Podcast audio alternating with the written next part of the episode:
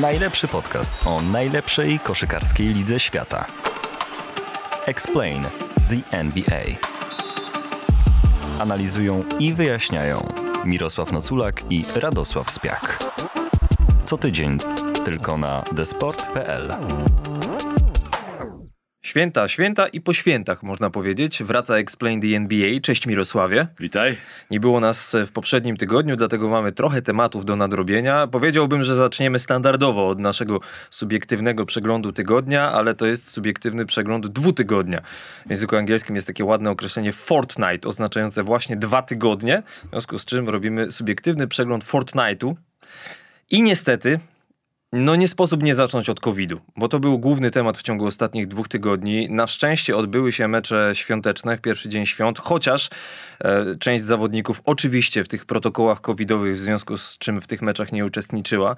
W momencie, kiedy nagrywamy ten podcast, jest dziewięć zaległych meczów do rozegrania. To nie jest jakoś bardzo dużo, natomiast... E, no jak się na to zapatrujesz, Mirosławie? Bo wiadomo, że no nie wymyślimy, nie odkryjemy tutaj Ameryki. Natomiast NHL, Liga Hokejowa, na pewien czas zawiesiła swój sezon. Na krótki, krótki, ale mimo wszystko. Czy NBA w sytuacji, kiedy nie ma w tak dużej liczbie gwiazd, jak to miało miejsce w święta, powinna chociaż na, na jakiś czas przerwać granie, czy nie? Myślę, że, że w tej chwili to jest tam gorący temat w zarządzie i na którymś tam najwyższym piętrze mm, wieżowca NBA. Także to się chyba tam toczy cały czas. Nie mam zdania na ten temat. Nie ogląda się dobrze tych meczów e, bez, bez tych gwiazd jednak, mimo wszystko. Choć e, ci zmiennicy się starają i ci, którzy dostają szansę nawet na te dziesięciodniowe próby, to niesamowicie się starają pokazać, co jest zrozumiałe. No i te mecze aż tak bardzo nie cierpią na, na poziomie, ale jednak nie ma tej atmosfery takiej właśnie, kiedy się z, zderzają ze sobą giganci i to jest po prostu fascynujące. Liga teraz trochę zmieniła zasady wychodzenia z tych protokołów covidowych, bo do tej pory było tak, że jeśli któryś zawodnik albo trener miał dodatni wynik testu na koronawirusa, to musiał pauzować 10 dni. Teraz będzie musiał pauzować maksymalnie 6 po to, żeby przyspieszyć ich powroty. Natomiast w tym momencie jest ponad 100 zawodników w tych protokołach, łącznie od początku sezonu już ponad 200 i ostatnio e, historię stworzył Greg Monroe, taki środkowy, który kiedyś grał w NBA i teraz wrócił do NBA, jest zawodnikiem Minnesoty. W meczu z Bostonem był, uwaga, uwaga, 541 graczem, który w tym sezonie wybiegł na boiska NBA. To jest niewiarygodna liczba. Czyli du dużo powyżej 500, bo jeszcze czytałem niedawno o 500, więc to, to niesamowicie wzrasta ta, ta liczba. I to są wszystko rekordy oczywiście. To, nawet to 500 jest rekordowe, więc y, to, ta liczba, którą podałeś jest tym bardziej rekordowa. No więc to, mm, to właśnie wynika z tej sytuacji, z tych, jest mnóstwo zawodników, których y, widziałem pierwszy raz na, na oczy i, i, i tyle. No i już pewnie ich niebawem nie zobaczę. Ale widzisz, to nie tylko ty widziałeś ich pierwszy raz na oczy. Ja podejrzewam, że część trenerów NBA widziała ich pierwszy raz w życiu na oczy. Już widziałem takie memy w internecie na zasadzie, co to za chłopak tam biegnie? Dobra, dawajcie go, bo potrzebujemy takiego, co trafia, widać, że trafia. No więc w tej sytuacji też z punktu widzenia szkoleniowego, czy lepiej jest czekać, żeby ci gracze wrócili, czy, czy brać w cudzysłowie oczywiście, z całym szacunkiem dla tych zawodników, ale w cudzysłowie byle kogo, byleby mieć tego dwunastego zawodnika do grania, czy czasami dziesiątego. Dopóty, dopóki e, NBA nie podejmie decyzji o przerwaniu rozgrywek, to jest koniecznością moim zdaniem, dlatego tak się dzieje. No to oczywiście liczymy na to, że sezon nie będzie przerwany, natomiast też e, pojawiały się informacje, że ostateczną opcją, którą NBA rozważa, w najgorszym przypadku bierze pod uwagę, jest po raz kolejny bańka. Ale miejmy nadzieję, że do tego nie dojdzie. Natomiast jeśli chodzi o COVID, Kyrie Irving, bo e, on ze względu na to, że się nie zaszczepił, nie może grać w Brooklyn Nets, nie mógł grać w Brooklyn Nets od początku sezonu w meczach domowych. Klub uznał, że nie będzie grał także na wyjazdach, bo nie ma także pół na pół. I co się stało? I klub w końcu uległ Kyriemu Irvingowi. Brooklyn gra najbliższy mecz wyjazdowy 5 stycznia, więc wtedy po raz pierwszy możemy się spodziewać. Tak. W, wtedy możemy się spodziewać Irvinga na parkiecie. I zanim cię zapytam, Mirosławie, o zdanie, ja mam takie trochę sprzeczne uczucia związane z tą informacją informacją. Dlatego, że z jednej strony dobrze jest oglądać dobrych koszykarzy na boisku. Tak po prostu. Zdecydowanie. Więc jeśli wraca gwiazda, to fajnie. Ale z drugiej strony mam takie przemyślenie, że to jest jednak porażka klubu. Moim zdaniem decyzja ta początkowa e, Shona Marksa, czy w ogóle całej, całego klubu, całej organizacji była słuszna, I no ja to traktuję trochę jednak jako porażkę klubu, który chce walczyć o mistrzostwo, bo mogą i powinni walczyć o mistrzostwo i uznają, no dobra, to dajcie tego Kairiego z powrotem, no bo co mamy zrobić? Myślę, że ty to oceniasz w kategoriach kubertenowskich. Sportu amatorskiego, zasad, fair play i tak dalej. A to jest biznes, mój drogi. I sytuacja, która ja się zgadzałem z twoją opinią e, wtedy, kiedy o tym mówiliśmy, że, że to jest niepoważnie ze strony Litwinga i nadal, nadal uważam, że to jest niepoważne. Jego egoizm jest nie, nieakceptowalny dla mnie. Ale e, na szczęście nie jestem Seanem Marksem i nie muszę podejmować decyzji. Aczkolwiek ten powrót do, do Irvinga jest mocno uzasadniony. Jeżeli przejrzymy listę kontuzjowanych i nieaktywnych graczy e, Brooklynu, no to, to, to trzeba to zrozumieć. Dwa, Kevin Durant gra po 37 minut i więcej. Z perspektywy całego sezonu i planów dojścia do finału co najmniej, to, to y, trzeba chronić tego gracza. A kto go ma chronić? Musi go chronić ktoś na podobnym poziomie, a takim graczem jest Kyrie Irving. Stąd też e, między innymi wypowiedź Jamesa Hardena. E, on mówi, że nie ma nic przeciwko temu, żeby, żeby Kyrie wrócił do zespołu. Tym bardziej, jak to na końcu podkreślił w swojej wypowiedzi, że jego podstawowym celem jest mistrzostwo NBA, bo Kyrie ma mistrzostwo NBA z Cleveland, e, Durant ma z Golden State, a nasz ulubieniec James nie ma. To teraz kwestia jest tego typu. Szybka tylko korekta, bo sprawdziłem ten pierwszy mecz wyjazdowy 5 stycznia w Indianie. A, gra Indiana, Brooklyn. Czyli bliżej. E, Kevin Durant akurat ostatnio nie grał, podobnie jak Lamarcus Aldridge, ze względu na to, że obaj byli właśnie w tych protokołach covidowych i, i nie mogli występować. Natomiast e, jak się zdarzy taka sytuacja, a zdarzy się, że Brooklyn będzie miał przecież kilka meczów z rzędu do zagrania we własnej hali, to nie dość, że Irving nie może w nich grać, on także nie może trenować w Nowym Jorku. Więc z perspektywy trenera dostajesz zawodnika już w prawie połowie sezonu, który nie trenował do tej pory z drużyną, bierzesz go na mecze wyjazdowe, a potem wracasz do siebie, masz tam przykładowo cztery mecze z rzędu czy trzy u siebie, rozciągnięte na 10 dni i on znowu nie dość, że nie może grać, to nie może trenować. Jaki to ma sens? Znaczy, to jest trudna sytuacja. E, patrząc na to tak bardzo e, zasadniczo, to, to to nie ma sensu. Natomiast e, są powody, dla których jednak E, szefostwo mm, Brooklynu zmieniło zdanie i uważam, że mają do tego prawo. My możemy to oceniać różnie, ale to jest ich, to jest ich odpowiedzialność za, za biznes. To jest naprawdę biznes, a nie e, liga e, e okręgowa amatorów. Ja liczę tylko na to, że jak Kyrie Irving wróci, to będzie się po prostu go przyjemnie oglądało. Że nie będzie tak, że jakby o. wyszedł z, z emerytury koszykarskiej. Natomiast trzeba też zaznaczyć, że i bez niego Brooklyn jest na czele konferencji wschodniej. 23 zwycięstwa, 9 porażek. I momencie. całkiem przyzwoicie gra, trzeba przyznać. Harden jest w świetnej formie. Gra całkiem przyzwoicie. E, dzięki temu albo przez to, zależy jak na to spojrzeć, jeżeli z pozytywnego punktu widzenia, to dzięki temu, że były te kontuzje i, i nieaktywni niektórzy gracze, to bardzo się uruchomiła ławka i głębia składu e, Brooklyn i to jest bardzo korzystne dla tenera z punktu widzenia całej, całej serii aż do finałów, e, tak jak planuje Brooklyn, aż do finałów NBA. No dobrze, Mirosławie, to w jednym z pierwszych odcinków Explain the NBA, albo może nawet w pierwszym, rozmawialiśmy o tym, kto ma szansę na mistrzostwo i powiedziałeś, że czy Brooklyn Nets mają szansę na mistrzostwo, odpowiesz w grudniu po południu. No to mamy grudzień, nagrywamy ten podcast po południu, to zapytałem, czy Brooklyn Nets mają szansę na mistrzostwo. Mają szansę na mistrzostwo, absolutnie. Ja uważam, że to jest e, zespół, który się rozwija. Na początku byłem sceptyczny co, co do mm, systemu gry, bo nie było widać tego systemu. Steve Nash jeszcze tego systemu nie wprowadził. Teraz to zupełnie dobrze wygląda i to ciekawe, że e, dla mnie, że że właśnie James Harden e, jest, jest, jest liderem w tej chwili tego zespołu pod nieobecność e, Kevina Duranta. A, ale wokół tego są bardzo ciekawi gracze, tak jak Bembry, który jest rewelacją tego sezonu, jak Brown, który już w ubiegłym sezonie był e, super graczem. I e, to, e, to jest naprawdę zespół, który może myśleć o tytule mistrzowskim. No i tak swoją drogą, bo Kevin Durant też już nie ma 27-8 lat, tak naprawdę każdy kolejny sezon to już będzie coraz większe zmęczenie. Stąd też, e, stąd też to, o czym mówiłem wcześniej, że te 37 minut dzisiaj to już jest dużo dla Kevina Duranta. Kiedyś to nie był problem, mógł grać 37 i 40 minut w meczu, natomiast po, tej, mm, tym, po, tym, po tym długim leczeniu poważnej kontuzji, zerwania ścięgna Achillesa, no to to jest zupełnie inny zawodnik mimo wszystko. No to jeszcze ze wschodu, z Nowego Jorku przenosimy się do Los Angeles na zachód. Los Angeles Lakers zakończyli akurat swoją serię pięciu porażek z rzędu. W ostatnim meczu wygrali z Houston Rockets 132-123. Russell Westbrook notuje triple-double za triple-double, ale moim zdaniem to nie oznacza, że gra dobrze. Właśnie pojawiła się statystyka bardzo ciekawa, że jest zawodnikiem, który popełnił co najmniej jedną stratę w 400 meczach z rzędu w karierze. To jest wręcz niewiarygodne. Natomiast oczywiście kontuzja kontuzjowany Antony Davis. Lakers i mają się różnych sposobów. Ściągnęli Isaiah Thomasa na chwilę, już go w tej drużynie nie ma. No, nie nadawał się do tego, widziałem go w dwóch meczach, nie do oglądania. Lakers moim zdaniem w tym momencie są wręcz książkową definicją przeciętnego zespołu.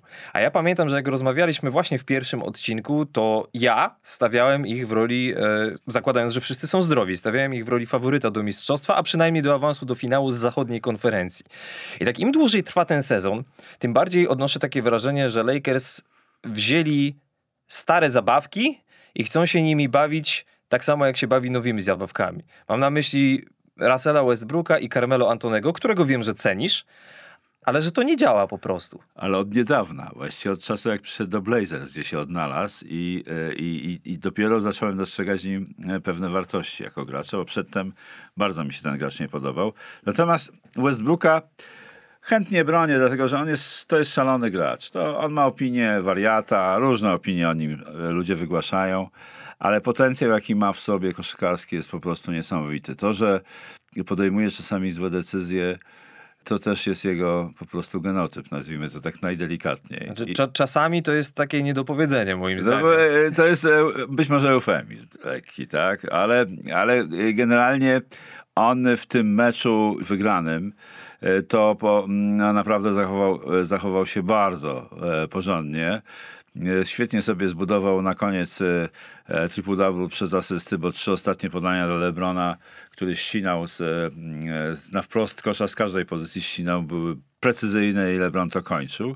W związku z tym on ma, ma swoje wartości, natomiast wracając do ogółu, czyli do tego, co, co myślę o Lakersach, to ja mam podobną opinię, że jednak ta wymiana, wszystkim taka wymiana prawie stuprocentowa zespołu zawsze jest groźna dla, dla tej nowej struktury i to się nie sprawdza w tej chwili.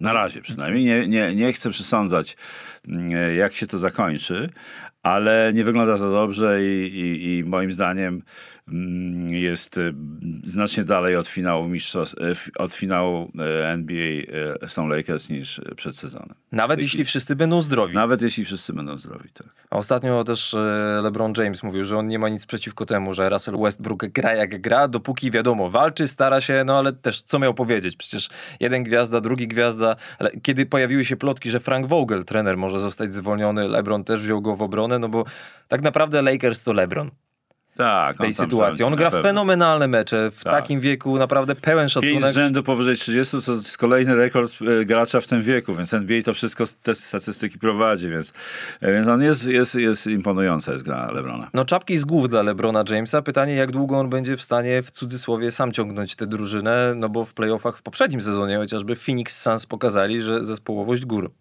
Zobaczymy, zobaczymy. Ja mnie przesądzał, bo ten sezon jest dziwny. Y, żaden zespół nie gra e, regularnie w tym samym składzie, poza jazzem. Jazz ma prawie w ogóle nie ma e, zachorowań w tym, w tym swoim składzie. Znaczy nawet w ogóle, w ogóle nie ma zachorowań. To jest jedyna jest drużyna tak, w jeden zespół, który, który nie ma. No i, i to, to jest sytuacja niewiadoma dla wielu zespołów, więc... E, specyficzna sytuacja. Zobaczymy, jak to będzie się rozwijało. Na razie Lakers, Lakersów nie możemy wskazać na kandydata do mistrza, na pewno. No to przechodzimy do naszego głównego tematu dziewiątego odcinka Explain the NBA. Zapowiadaliśmy, że będzie, no to jest. Rzuty za trzy punkty. Ostatnio Stephen Curry pobił rekord wszechczasów Reya Allena, wskoczył na pierwsze miejsce w klasyfikacji e, tych, e, którzy trójek w karierze trafili najwięcej. Mało tego, w tym momencie, gdy nagrywamy ten podcast, ma już 3000 celnych trójek w karierze, jako Tak, pierwszy jak- zawodnik w historii. Jak mówią, Mister 3000. Tak. Tak jest. Więc y, postanowiliśmy, że dzisiaj nie o konkretnej drużynie, ale po prostu o rzutach za trzy punkty jako takich porozmawiamy. I na początek, Mirosławie, mam dla ciebie zagadkę. Aha. Uwielbiam zagadki. No to zobaczymy, jak ci pójdzie. Nie pójdzie mi dobrze, bo nie lubię. To, ale to nie jest, to nie jest To jest łatwa... sarkazm, co, co To, to nie jest łatwa zagadka. Na pewno, jak się znam. W którym roku po raz ostatni zdarzyła się sytuacja, że zespół w NBA wygrał mecz, nie trafiając żadnego rzutu za trzy punkty? Yy, nie wiem. 2016. Kto? Z kim? Miami Heat grali w Charlotte. Aha. To niedługo, niedługo minie 6 lat, bo to było 5 lutego 2016 roku. E, Miami miało wtedy 0 na 9 za 3 punkty i wygrało mecz e, po tym, jak akcję 2 plus 1 pod koniec na 23,5 sekundy do końca zagrał Chris Bosh. Trener Elix Perstra mówi, obecnie takie coś, w domyśle wygranie meczu bez celnej trójki jest niemożliwe. Zgadzasz się czy nie? Co oznacza ten przykład twój? Że, że ten przykład po prostu jest potwierdzeniem reguły, która mówi, że rzeczywiście to Spelstra dodał e, w swoim komentarzu, że dzisiaj nie ma szans, żeby wygrywać mecze bez, e, bez odpowiedniej liczby e, celnych trójek. Tylko, że tak, tylko, że ten mecz, o którym mówimy, to było tak naprawdę tylko 6 lat temu. To nie było 16 lat temu, czy 26 lat temu. Przypomnijmy, że linia rzutów za 3 punkty, czy w ogóle rzuty za 3 punkty zostały wprowadzone przez NBA w 1979 roku, więc Dość późno, 42 tak. lata temu. To było niespełna 6 lat temu. Więc co się zmieniło aż tak bardzo w ciągu tych 6 lat? Bo to, że rzuty za 3 punkty oddawane i trafiane poszły do góry, to wiemy. Pytanie dlaczego? Myślę, że to jest, e, że, e, że główna przyczyna to jest e, poza tą księgową, o której często mówimy, że za trzy jest więcej niż za dwa, a szczególnie jeżeli to są podobne odległości, więc nie opłaca się rzucać za, za dwa, jeżeli jesteś blisko linii rzutów za trzy. E, A, ale przede wszystkim moim zdaniem dwa główne powody. E, Motoryka graczy, sprawność graczy, świetna praca nóg, bo to pozwala e, zająć pozycję, jak popatrzymy na tych, którzy byli dobrymi strzelcami kiedyś, Reggie'ego Millera, jaką miał pracę nóg, czy jeszcze lepszym przykładem jest Mark Price, który miał 1,80 m, może dwa wzrostu, ale fantastycznie korzystał z zasłon i świetnie się zatrzymywał przed rzutem, błyskawicznie się zatrzymywał i rzucał z dystansu. To te umiejętności, ta sprawność nóg i oczywiście e, poparta dużą liczbą oddawanych rzutów okresie posezonowym, to podkreślmy, bo w czasie sezonu na to nie ma czasu, gracze nie mają czasu, powoduje, że i umiejętność też uwalniania się na różne sposoby, czyli i z piłką od obrońcy, to jest właśnie ta sprawność nóg i świetne, świetne panowanie nad piłką, tu Steph Curry jest najlepszym przykładem. Mm, Korzystanie umiejętne z zasłoń, tutaj świetnym był, e, świetnie korzystał, jak pamiętamy, Kyle Colver, świetnie korzystał z zasłon, on wychodził po zasłonie, on najczęściej wykonał tak zwany curl move, czyli ocie, obcinał się na zastawiającym zasłonę, błyskawicznie się zatrzymywał i rzucał. I wreszcie korzystanie z serii zasłon, czyli tych stagger screen, czyli se- sekwencyjnych zasłon, czy tych zasłon od linii końcowej, to są, to są wszystko rozwiązania nowoczesne. I trzeci element, który bardzo jest ważny z, z punktu widzenia e, korzystania z rzutów za trzy punkty, to jest spacing, czyli rozstawienie graczy. Rogi boiska są kluczowe z wielu względów. Raz, że tam jest bliżej, ale o tym może później. Natomiast, e, natomiast rozstawienie, szerokość rozstawienia graczy powoduje, że dochodzi bardzo ważny element, e, którego wcześniej nie widzieliśmy, jeżeli chodzi o rodzaj rzutu, czyli łap i rzucaj. Czyli po tak zwanym swingu, czyli kiedy piłka porusza się po obwodzie szybkimi podaniami, wreszcie trafia do gracza, który jest najsłabiej kryty i ten łapie i od razu rzuca. To jest umiejętność, której, która się rozwinęła e, w tej chwili na, na, bardzo, wysoki, na bardzo wysokim poziomie. To tyle takich ogólnych moich e, e, uwag na temat, dlaczego 3 na 3, e, rzut za 3, za 3 jest tak ważny. No to parę liczb dla, A, dla tak. potwierdzenia. W e, 10 sezonów temu, czyli w sezonie, w sezonie 2010-2011, zespoły średnio oddawały 22% ze swoich rzutów jako rzuty za trzy punkty. W poprzednim sezonie to już było 39%, zaokrąglimy, że 40, czyli tak naprawdę 4 rzuty na 10 oddawane z gry to były rzuty za trzy punkty.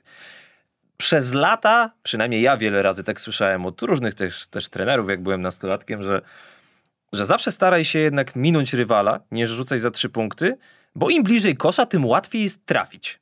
Takie dominowało myślenie, tak wiele razy słyszałem, że przecież z czwartego metra łatwiej jest trafić niż z siódmego. Czy tam już nie mówiąc z ósmego, bo przecież teraz się nawet i z dziesiątego rzuca. Tak jest. Więc y, dlaczego ten rzut stał się tak efektywny? Bo oprócz tego, co mówisz, ja mam wrażenie, że tu już musi, musielibyśmy się cofnąć pewnie do lat 80., y, ale tak sobie ostatnio się sam zastanawiałem, dlaczego ten wzrost liczby rzutów za trzy punkty i ta nagła eksplozja zajęła aż tyle lat, czyli prawie cztery dekady. Dlaczego po wprowadzeniu rzutów za trzy punkty to się nie stało no nie wiem, no już nie chcę mówić w ciągu pięciu lat, ale powiedzmy w ciągu piętnastu. Dlaczego to trwało aż tak długo? Ty pamiętasz lepiej tamte czasy niż ja, więc jak do tego podchodzono, kiedy rzut, linia rzutów za trzy się pojawiła? Moim zdaniem to e, wynikało z dwóch powodów. Po pierwsze, zanim wprowadzono e, zmianę przepisów, jeżeli chodzi o obronę, czyli kiedy dominowała illegal defense, to, mm, to po prostu łatwiej było grać jeden na jednego i więcej oddawać rzutów spod kosza, a także z pół dystansu. Kolejna rzecz to jest właśnie ten, to pojawienie się tak zwanego spacingu czyli tego rozstawienia graczy, jak sobie obejrzysz mecze z lat 70., e, 80., czy nawet 90., to zobaczysz, jak bardzo skupieni są gracze wokół pola 3 sekund, dlatego że ogromną rolę wtedy odgrywali środkowi. Ten układ e, rozgrywający środkowy, pick and roll, czy gra z niskiej pozycji środkowego, z tego low post, to były, to były kanony tamtejszej, koszyk, tamtejszej koszykówki. Dzisiaj zniknęła gra low post prawie w grze e, 5 na 5. E, zupełnie prawie tego nie ma. E, dominują rzuty spod kosza i to się nie zmienia, bo to jest około 50% e, rzutów spomalowanego zdobywanych, oddawanych przez zespoły. To 40% to, jest, to są właśnie rzuty z dystansu i to jest ta, to jest ta właśnie istotna zmiana, że kalkuluje się, między innymi kalkuluje się ten sposób zdobywania punktów matematycznie i księgowo, że za trzy przy tej sprawności, przy tej technice rzutu i tej skuteczności, bo ci najlepsi przerzucają powyżej 40% e, za trzy punkty, to się po prostu opłaca. A poza tym, i to ostatnie moim zdaniem i najważniejsze, uproszczenie gry. Uproszczenie gry polega na tym, że kończysz szybki atak rzutem z, z, dystansu, choć to, o tym dowiedziałem się już na początku lat 90., bo dostałem od jednego z trenerów akademickich opracowania na ten temat. Jak kończysz szybki atak rzutem za trzy punkty? W ogóle niedopuszczalne w europejskim myśleniu wtedy. Zupełnie. To, to, była, to, to, to, to wszyscy się pukali w głowę, jak ktoś kończył rzut w Europie czy w Polsce, e, kończył szybki atak rzutem z dystansu. A to jest sposób i to jest, i to jest też, e, tak się dzieje bardzo często też w NBA, zauważyłeś na pewno w ostatnim czasie. E, zatem uproszczenie gry powoduje i to rozstawienie. Rogi, jeszcze raz podkreślam, rogi są niezwykle ważne. Nie, najczęściej w rogach jest dwóch graczy i po, po, po, rozpoczęciu ataku piłka bardzo często ląduje do rogów i tam jest najczęściej właśnie ten łapi rzucaj.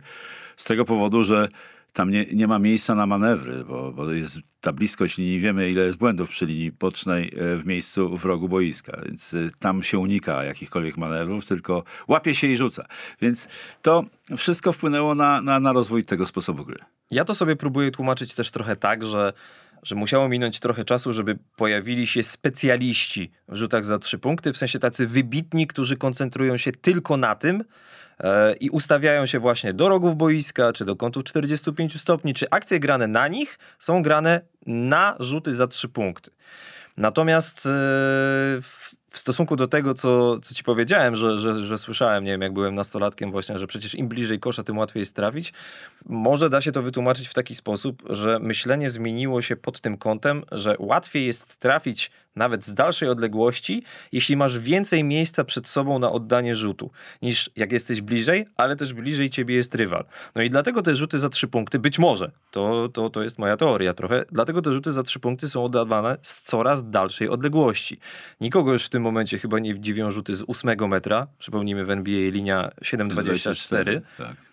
Z dziewiątego, no a z dziesiątego też się spokojnie zdarzają, jak nie dalej. Bo no i to słynne logo, Lillard, tak, tak. logo rzuty, z logo, czyli gdzieś prawie ze środka boiska. No tak, ja myślę, że to, e, że to jest e, bardzo naturalny, bardzo naturalna ewolucja e, właśnie wynikająca z coraz większych umiejętności graczy i także rozwoju motoryczności graczy, czyli to, że oni rzucają wszyscy prawie wszyscy, bo jest paru, którzy, którzy rzucają z miejsca, ale większość z nich rzuca z wyskoku, z 8 metrów, więc to wyobraź sobie siebie rzucającego z 8 metrów z wyskoku. Wyobrażam. Ja nie wyobrażam sobie siebie rzucającego z 8 metrów z wyskoku. Ale powiedzmy, że nie sukcesywnie, nie w 82 meczach granych co, co dwa dni średnio, powiedzmy. No tak, ale to jest, przyznam, że to jest, że to jest, znaczy ja mam trochę inny punkt odniesienia ze względu na to, że ja rzucałem za, za trzy punkty, które jeszcze, którego jeszcze wtedy nie było w latach 60., mój drogi. Nie rzucałem z wyskoku za trzy punkty. Znaczy nie było za trzy punkty, ale z tej odległości 6-7 metrów. No dobra, to teraz tak. Czy twoim zdaniem dojdzie do takiego momentu, że rzuty za trzy punkty przestaną być tak bardzo efektywne, jak są teraz? Ja zaznaczę tylko, bo sprawdzałem różne, przeróżne liczby, że o ile liczba oddawanych rzutów za trzy punkty znacząco się zwiększyła w NBA, to skuteczność rzutów za trzy niespecjalnie się zwiększyła, bo otóż 12 lat temu skuteczność za trzy wynosiła 36,7%, a przykładowo 5 lat temu 35,8%. Czy nie jest tak, że są owszem jest coraz więcej wybitnych specjalistów od rzutów za trzy punkty, czy graczy nastawionych przede wszystkim na to, ale też rzuty za trzy punkty oddaje coraz większa liczba zawodników, która nie powinna tego robić. E, Czy nie powinna, ale, e, ale po prostu oddaje się więcej rzutów. I to też jest. e, Może Znaczy, mieć... czy warto, o może tak, E, czy warto, żeby przykładowo, żeby Brook Lopez odchodził coraz częściej dalej od kosza i rzucał za trzy punkty? Bo to się tyczy też zawodników wysokich. Ale on miał świetną skuteczność. Już teraz nie gra w NBA oczywiście Mark Gasol, ale, ale no były takie sezony, że zawodnicy wysocy jak Lopez, jak Gasol nagle w jednym sezonie potrafili oddać więcej rzutów za trzy punkty niż we wszystkich razem poprzednich, które grali. W Ale to, to, to, to moim zdaniem wynika z, z, z trendów e, rozwojowych tej, tej gry, że właśnie spacing, że rozmieszczenie graczy, oddalenie, zwiększenie e, przestrzeni do gry jeden na jednego, bo przypomnijmy, jeszcze raz powtórzmy, że nadal 50% e, rzutów e, oddaje się spod kosza, zatem, znaczy z pomalowanego, więc to jest, e, to jest sporo.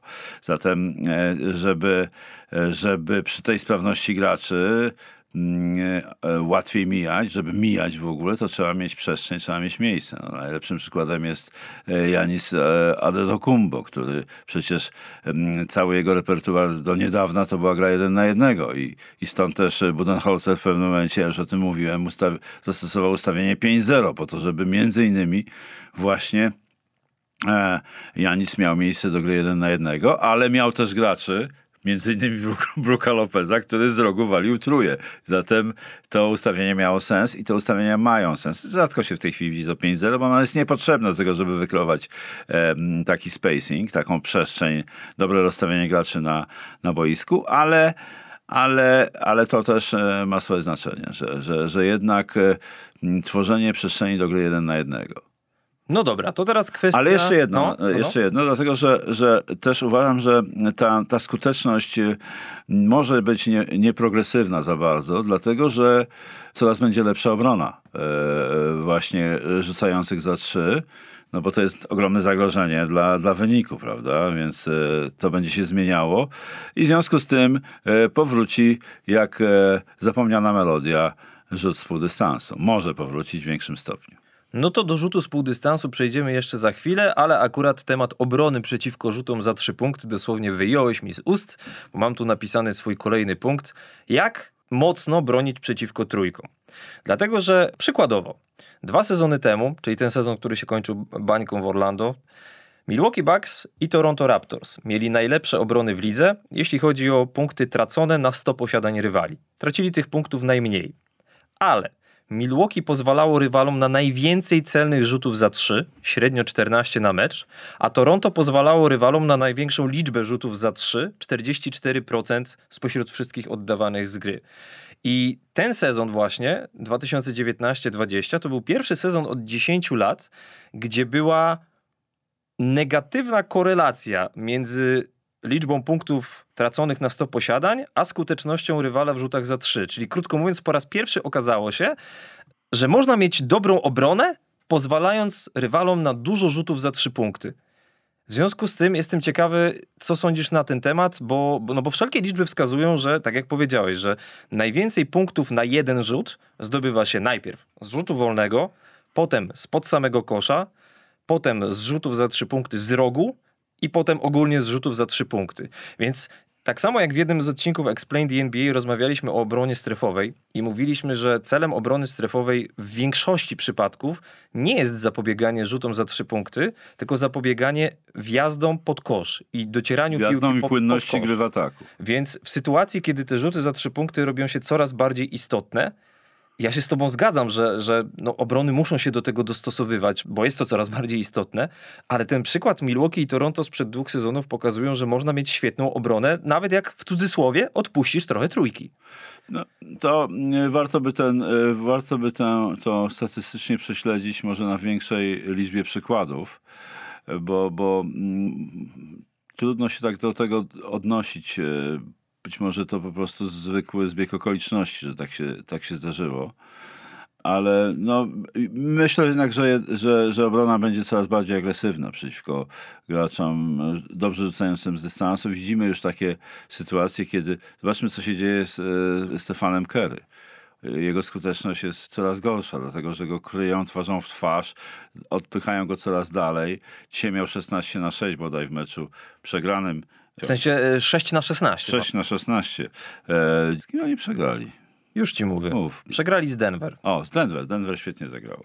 I e, Stephen Curry miał 6 na 16 z gry, 5 na 14 za 3. No właśnie, to jest to. Jest to. I to, ja myślę, że to się bierze właśnie z tego, że jego, jego będą kryli coraz agresywniej, twarzą w twarz, jak to się mówi, lub też e, skombinowaną obroną, że on będzie kryty indywidualnie, a, a pozostali w, w obronie strefowej. Zatem to, to się będzie zmieniać to będzie się rozwijać. Jak, w jakim kierunku? Trudno powiedzieć. Ja myślę, że, że mm, rzut za trzy punkty nie zaniknie, bo jest po prostu matematycznie, algebraicznie, zwyczajnie korzystny. No to jeszcze jedna kwestia statystyczna, bo parę naprawdę ciekawych liczb znalazłem. Otóż y, może wchodzi w kwestię też po prostu y, personel, jaki masz, czyli po prostu skład i w jaki sposób możesz bronić te rzuty za trzy punkty. Dlatego, że cztery lata temu Miami Heat pozwalali przeciwnikom na oddawanie tylko 27% rzutów z gry jako rzuty za 3 punkty. W poprzednim sezonie, czyli po 4 latach, pozwalali im na oddawanie najwięcej rzutów za 3 punkty, w, nie dość, że w całej lidze, to w ogóle w całej historii ligi, czyli 46% rzutów przeciwników Miami Heat to były rzuty za 3 punkty. Różnica? Wtedy był Hassan Whiteside, teraz jest Bam Adebayo, z którym możesz zamieniać krycie. Z Hassanem Whitesidem niekoniecznie. Tak. I Milwaukee Bucks też, też są przykładem drużyny, która gra tak zwany drop w obronie, czyli zawodnik broniący stawiającego zasłonę zostaje trochę pod koszem i zostawia miejsce do wjazdu, żeby ten zawodnik zobaczył, ok, mam miejsce, wjeżdżam, no to odpuszczę rzut za trzy punkty i spróbuję być trochę bliżej kosza. Oczywiście kwestia jest tego, czy tym zawodnikiem zostającym jest Janis, czy Brook Lopez, czy jeszcze ktoś inny, no bo pod Janisa to ja bym nie wchodził raczej z piłką. Natomiast sam fakt, że w ciągu czterech lat z tym samym trenerem, Erikiem Spelstrą, obrona Miami się zmieniła tak dramatycznie, no to jest dla mnie bardzo ciekawa historia, tak to ujmę. Trzeba by prześledzić się, w jaki sposób bronili. Być może, że e, Eric Spelster jest zwolennikiem e, obrony strefowej. Przy obronie strefowej ta liczba rzutów za trzy może być większa. No ogólnie obrona strefowa w Miami funkcjonuje. Tak, tak, więc to, to, to może e, wymuszać rzuty z dystansu, ograniczając tym samym grę pod kosz, tak? E, Grę jeden na jednego. To trzeba by to e, bardzo dokładnie prześledzić, te, te mecze, żeby takie ostateczne mieć e, zdanie na ten temat. Dużo mam tych liczb przygotowanych, więc, więc jeszcze jedna taka ciekawa kategoria statystyczna. Jak wzrastała liczba oddawanych rzutów za trzy punkty w stosunku do ogólnej liczby oddawanych rzutów z gry? Jak rozmawialiśmy, chyba w ostatnim odcinku Explain the NBA to było, albo jeszcze poprzednim, mówiłeś sam, że, że w pierwszym sezonie, kiedy pojawiła się linia rzutów za trzy w NBA, zespoły oddawały średnio niespełna jeden rzut za trzy punkty. Więc Pierwszym zespołem, który oddawał rzut za trzy jako co dziesiąty rzut, byli Boston Celtics w sezonie 87-88, czyli to zajęło 9 lat, żeby co dziesiąty rzut był rzutem za trzy. Mieli w tamtym sezonie najlepszy atak w całej lidze. I jak tak się prześledzi kolejne drużyny, które oddawały 20% rzutów za 3, 30% rzutów, że to były rzuty za 3, 40 i nawet 50. No, bo już, w pewnym momencie Houston Rockets tak grali. tak, 2017-18 Tak, i mieli 2000. pierwszy atak ligi. To się jednak nie przekładało na mistrzostwa. Nie. Poza jednym jedynym przypadkiem, kiedy w sezonie 94-95 co czwarty rzut za 3 oddawali Houston Rockets. E, Mieli wtedy szósty atak ligi, ale zdobyli mistrzostwo z trenerem Rudym Tomjanowiczem. Tomjanowiczem. Więc nie ma za bardzo korelacji między dobrym atakiem dzięki rzutom za trzy punkty, a wygrywaniem. W sensie wygrywaniem, zdobywaniem mistrzostw. No bo samymi rzutami się nie wygra za trzy. Z tego wniosek po prostu. Czyli trzeba mieć e, urozmaicony i wszechstronny atak, sposób zdobywania punktów. I dlatego to 50% spod kosza i skuteczność wysoka spod kosza jest szalenie ważna przy e, rzutach spod kosza. Dobra skuteczność z dystansu oczywiście też jest ważna. No i ten dodatkowy element. Ciekawe, że jeden z kandydatów do mistrzostwa, moim zdaniem Jazz, w ogóle nie wykonuje prawie rzutów e, z półdystansu. Jako chyba jeden, jedyny zespół w lidze. Że oni mają taką, taką, oni mają mniej więcej taką strukturę jak w 3 na 3 50 spod kosza, 50 z obwodu e, zdobywanych punktów. Więc to jest, e, to jest też ciekawostka.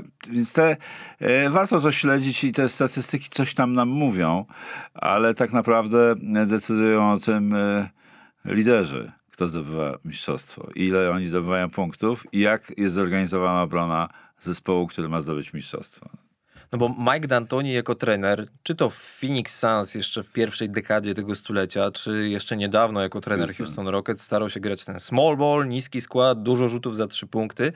E, Jak był ten sezon z bańką w półfinale konferencji zachodniej mieliśmy serię Lakers kontra Rockets i pamiętam, że Draymond Green, wtedy Golden State w ogóle nie grało w bańce. Draymond Green powiedział przed tą serią, że wszyscy wysocy zawodnicy w NBA poza Nikolą Jokiciem, Joelem Embidem i Karlem Antonym Townsem powinni się modlić, żeby Lakers wygrali tę serię, bo gdyby wygrało Houston, to byłby dowód na to, że można wygrywać we współczesnej NBA bez wysokich zawodników. Houston tamtą serię przegrało. Mike'a D'Antoniego w tym momencie w lidze jako głównego trenera nie ma.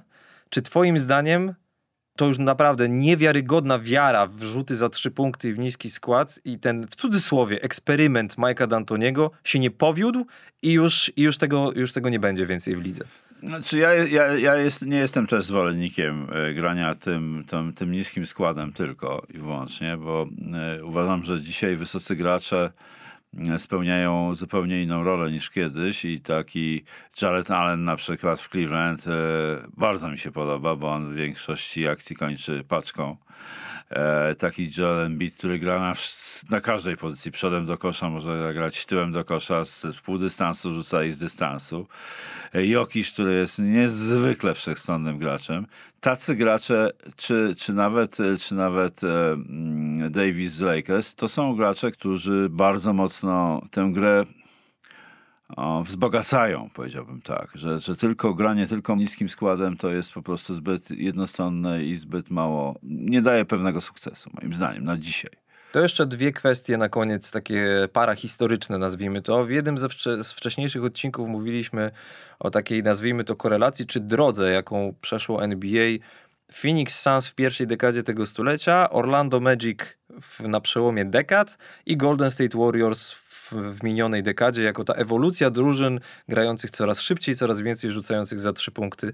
Orlando Magic, y, kiedy w sezonie 2007-2008 y, ich trenerem był Stan Van Gundy, wtedy, wtedy to, to była drużyna, która najbardziej zwiększyła ten odsetek oddawanych rzutów za trzy punkty z 16% sezon wcześniej do 32% właśnie w tamtym sezonie, czyli dwa bardzo razy. Dużo, bardzo dużo. I w następnym sezonie doszli do finału NBA. Tam była taka historia, że, że Tony Batty e, był taki silny skrzydłowy, taki zawodnik, miał, e, miał kontuzję e, barku, ramienia, nie mógł grać do końca sezonu i trochę z konieczności Rashard Lewis został przesunięty na pozycję numer 4. I wtedy moim zdaniem właśnie ten, ten spacing się ukazał po raz pierwszy z taką zdwojoną siłą.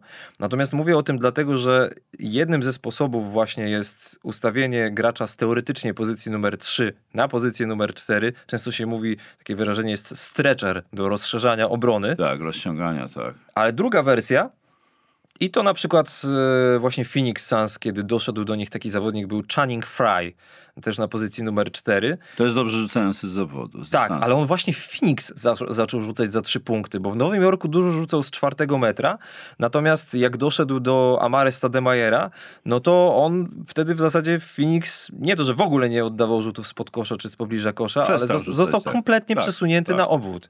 Więc yy, czy preferujesz którąś z tych dróg, w sensie ustawienie niższego gracza na pozycji numer 4, czy rzucanie wysokimi zawodnikami za trzy punkty, czy zależy? To e, moim zdaniem to jest, e, to, to, to, to zależy od e, wszechstronności graczy. Jeżeli ktoś ma, ma dar do rzucania z dystansu, to obojętnie czy ma 2,10, czy 2,15, czy 2,20, tak jak choćby Porzingis, to Dirk Nowicki. Dirk Nowicki to wali truje po prostu i tyle. Potrafi grać też jeden na jednego, więc te, ta e, rozwój e, umiejętności tej wszechstronności graczy wysokich, którzy już e, nie ograniczają się tylko do gry w polu 3 sekund, jest wi- widoczny i wyraźny.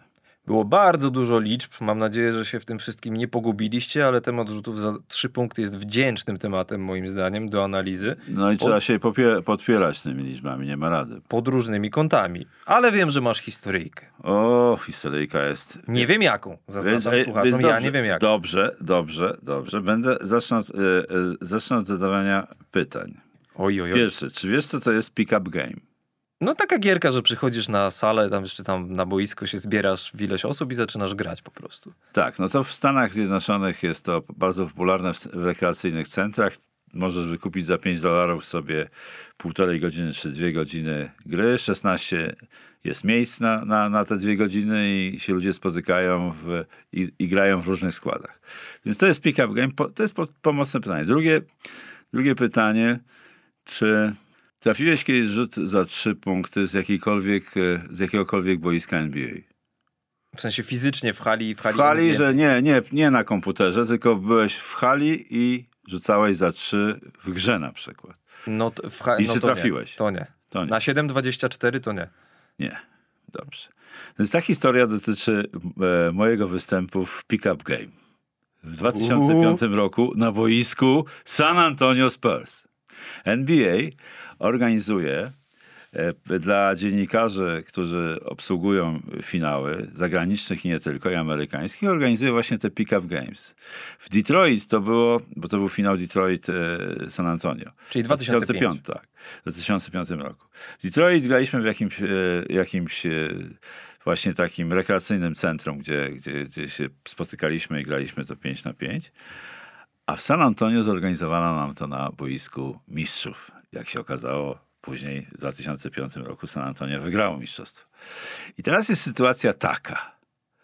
Wśród e, komentatorów był francusko-amerykański pan Georges Eddy, który był też zawodowym graczem w lidze francuskiej, grał tam na różnych poziomach, w lidze francuskiej i w najwyższej lidze i w tych niższych. W każdym razie był dobrym graczem i, i zawodowo uprawiał koszykówkę.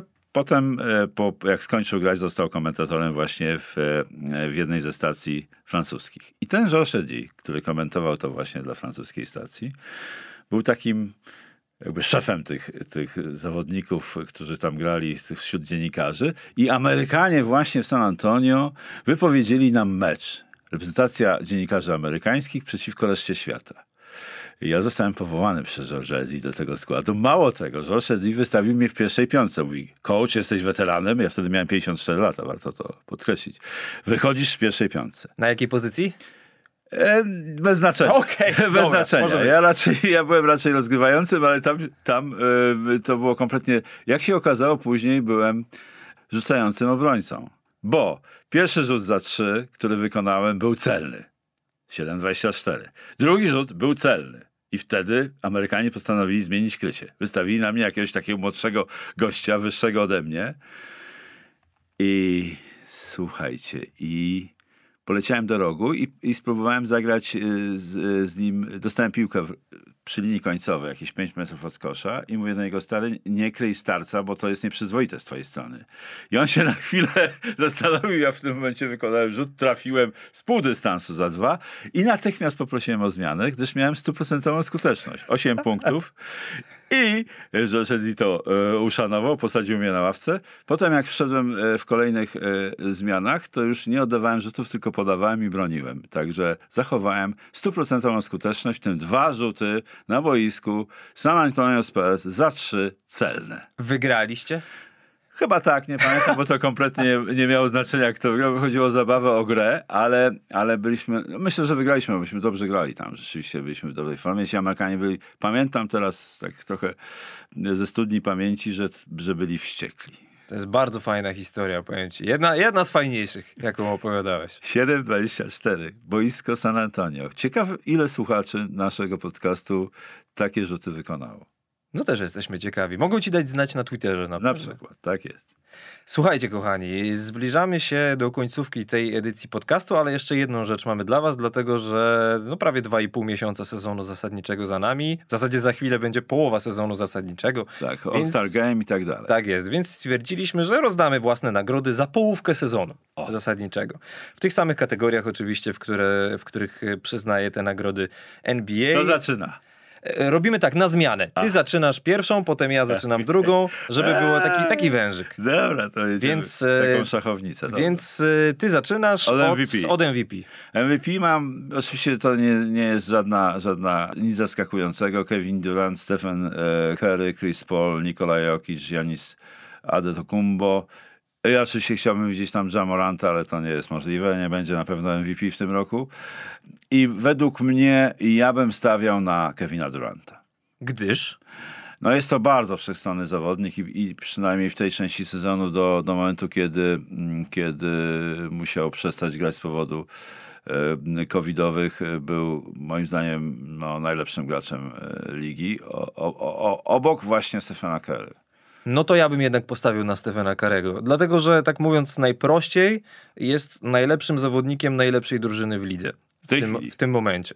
Tak. Już tam pal licho ten rekord, chociaż Ale jest oczywiście też Chris jest... Paul, jest też Chris Paul Jest tutaj. też Chris Paul, to prawda, to prawda. No oni w tym momencie mają, mówię o Phoenix, mają jedno zwycięstwo mniej od Golden State, więc Tak. są na drugim miejscu na zachodzie, ale różnica praktycznie żadna. Natomiast, e, no mimo wszystko dla mnie Stephen Curry. Znaczy ja bardzo lubię Stefana Curry, ale mam wrażenie, że, że, że Kevin Durant będzie, jeżeli wszystko pójdzie po myśli e, Netsów, to będzie bardzo ważny gracz do końca sezonu, jeżeli wróci. No myślę, że wróci po tej, po tej chorobie. Dobra, to ja teraz e, trener. Dla mnie Billy Donovan, Chicago Bulls. Chicago Bulls e, mają swoje problemy, ale grają zaskakująco dobrze i jednocześnie zaskakująco równo.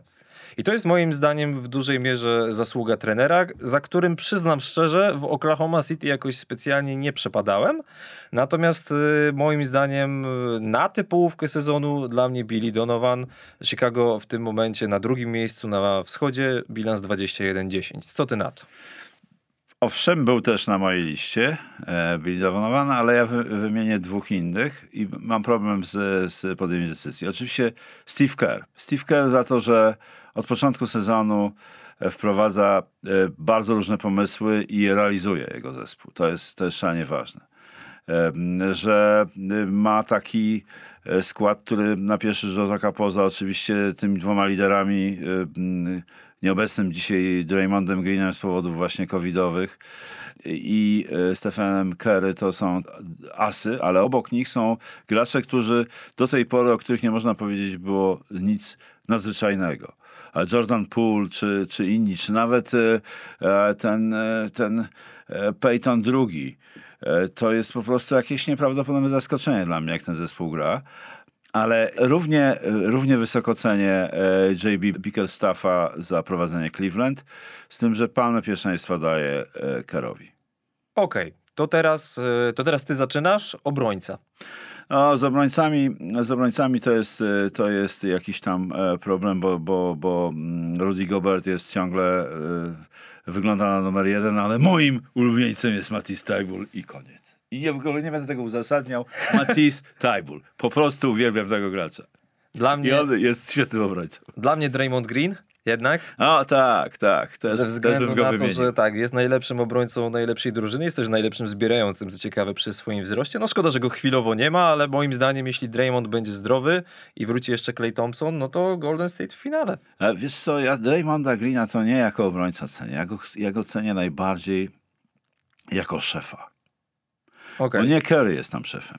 Bez, on, on, on wszystko klei i w obronie, i w ataku. Znakomicie e, wybiera e, podanie, które otwiera dobrą drogę do kosza. Znakomicie broni, znakomicie e, zarządza i wprowadza w zespole taką aurę właśnie odpowiedzialności i bojowości. To szalenie mi się podobał tego gracza. Dobra, to teraz debiutant dla mnie Scotty Barnes z Toronto. Nie tu- zmieniłeś, nie jest, zmieniłeś jestem, cieka- jestem ciekawy, jestem ciekawy. Scotty Barnes bardzo mi się podoba. Jak mówiłem w jednym z, z- w jednym z odcinków Explain the NBA, ja trochę patrzę na debiutantów pod tym kątem, czy oni już w tym momencie, w swoim pierwszym sezonie byliby w stanie być cennym graczem w finałach, gdyby ich drużyna grała w finale. Albo jakaś inna, w której by byli. Scotty Barnes dla mnie, dla mnie rewelacyjny zawodnik. Też nie będę tego specjalnie uzasadniał. Po prostu. I, i co najciekawsze, bardzo, bardzo wszechstronny. Tak, tak. To, to miałem, miałem też problem z wyborem e, debiutanta, ale wybrałem Iwana Mobleya. Tak też czułem. Tak też czułem. Ale, łamane ale tak. przez Scotty Barnes, mam tutaj w notatkach, łamane przez Scotty Barnes, bo to są dla mnie e, trochę inni gracze, e, ale Iwan Mobley, po pierwsze dlatego, że, e, że Cleveland grają lepiej i są wyżej w tabeli i, i są bliżej tego, o czym ty mówiłeś, że mogą e, gdzieś tam się zbliżać do, do finałów. To raczej jest mało realne w tym sezonie dla Cleveland, ale grają wysoko i na, nadzwyczaj, nadzwyczaj dobrze się ich ogląda. E, Ale też jest, jeszcze jest taki ciekawy gracz Josh Giddy w e, Oklahomie. Oj tak. E, No, ale też bym nie lekceważył tego Cade'a Cunninghama, który nie robi wrażenia numer jeden draftu w, w lidze, ale, ale jest, jest paru fajnych debiutantów. O tych, o tych z Rockets nie będę wspominał, bo, bo, bo, bo nie ma sensu. Jest mnóstwo fajnych graczy. Jest jeszcze przecież w Orlando Frank Weber, świetny gracz. Także... Wagner. Wagner. Franz Wagner. Weber, Wagner, wszystko mi się plącze. Dobrze. Ale dobrze, że ty jesteś i to kontrolujesz, bo... Dobra, to co mamy dalej?